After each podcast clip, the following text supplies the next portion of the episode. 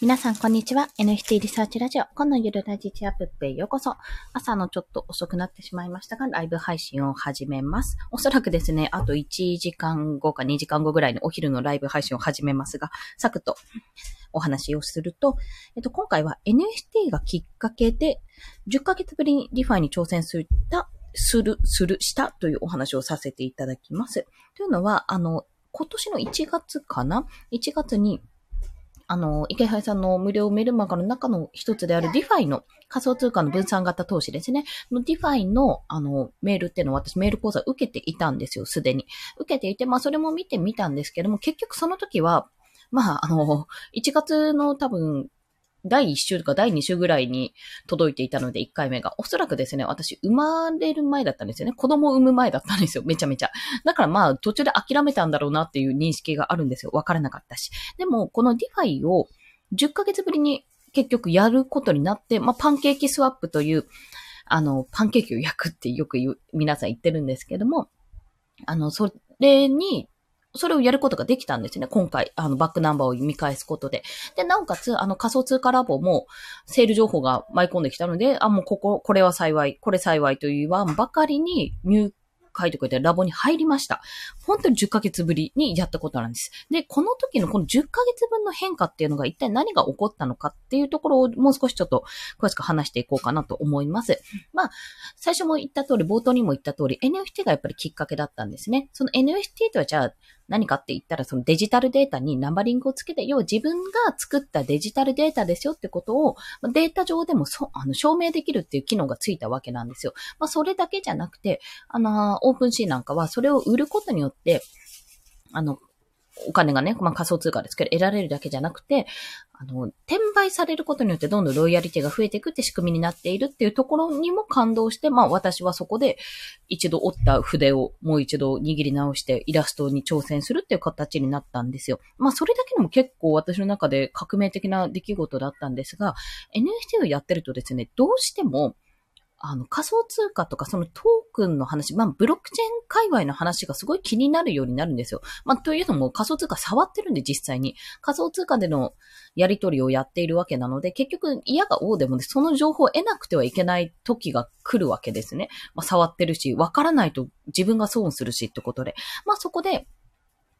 あの、そういうふうにちょっと、じゃあブロックチェーンってなんだろうって、独自コントラクトってなんだろうって、もうこれでイーサリアムと W イーサの違いって何なんだろうとかいうのを調べまくるわけなんですよ。わからないと本当に全然自分が NFT 売れないわけなんで。で、なおかつそれをやっていくとですね、やっぱり仮想通貨欲しくなるんですよね。というか NFT が欲しいから仮想通貨が欲しくなるんですよ。どんどん増やしたくなる。まあ、要は何かが欲しいからお金が欲しくなるっていうような形ですよ。家が欲しいから貯金をしておくみたいな感じ。そんな形でちょっとまあ欲が出てくるので、じゃあ今、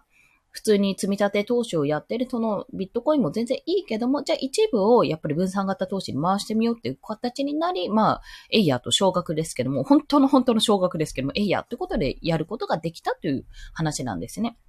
で、まあこれは、まあ、自分が開業してちょっと時間ができたっていうところももちろんそうですし、一応商品を作るってところまで段階としていって、今年いっぱいはね、私は完全にちょっと勉強とかもがっちり稼ぐぞっていうよりはもういろんな自分のコンテンツを作る方に注力していくってところにしているので、まあそれだからこそできた技でもあるんですけども、やっぱりやらないとわかんないですね。っていう。で、その10ヶ月前はやるっていうところまでいかなかったんですよ。まあ、正直そんな余裕もなかったし、そこまで理解、なんとなく理解してても、ちょっとそこまで手出せないなってとこだったんですが、もうこの10ヶ月後の今になって、まあ、いろんな形で、あの、それこそブログもその時に始めたし、音声配信も続けてられてるし、まあ、いろんなラボとか、あの、なんだっけ？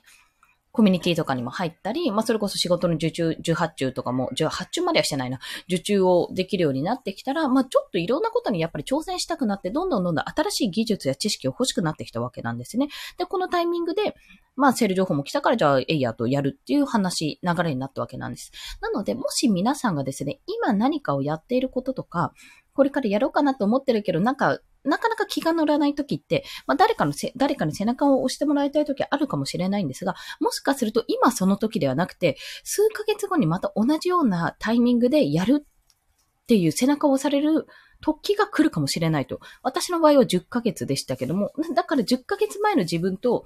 今の自分では同じ境遇ではないと。同じセール情報が来たとしても、あの時はまだできなかったけど、今日、今日というかこう、昨日なんですけど入ったの。この今の自分だったらよしやって、まあ、お金はもちろんかかりますよ。その分のお金はかかるけども、その分、あ、全然自分がこの技術とか知識とか、ここで得た情報を使うことによって、まあ全然普通に返せるよなって、元は取れるよなっていう形で考えられる。まあそれぐらいをやっていくぞって気概になってくるわけなんですよ。なのでなんか、もしですね、まあ教材とか、あの、無料教材とか何でもいいんですけども、何か挑戦するときに、本当にこう、足踏みしてしまって、あ、できないなって思った時は、もしかすると今そのタイミングではないかもしれないって思うのも一つの手なんじゃないかなというところでございました。結局、巡り巡って縁は繋がるものなので、まあ、あの、池原さんも仮想通貨ラボに入る前に、あの、フリーランスの学校で縁は繋がったんですけども、まあ、そんなこともありつつも、まあ、人生何が起こるかわかんないよという、そんな雑談をさせていただきました。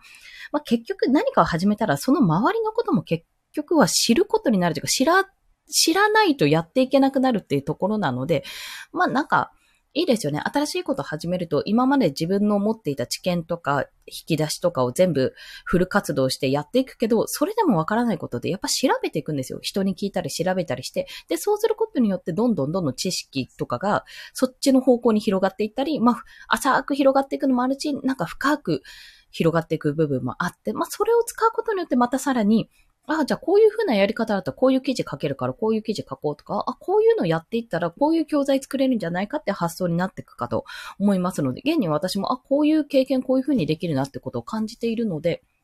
ぜひなんか、ま何かしら小さなことからでもね、あ、自分はこれやってみようって思ったこと、足踏みしないなって思ったことはぜひちょっと足を踏み入れてみてくださいというような、そんなお話でございました。はい。ということで、また1時間後か2時間後にお会いしましょう。コンでした。では、また。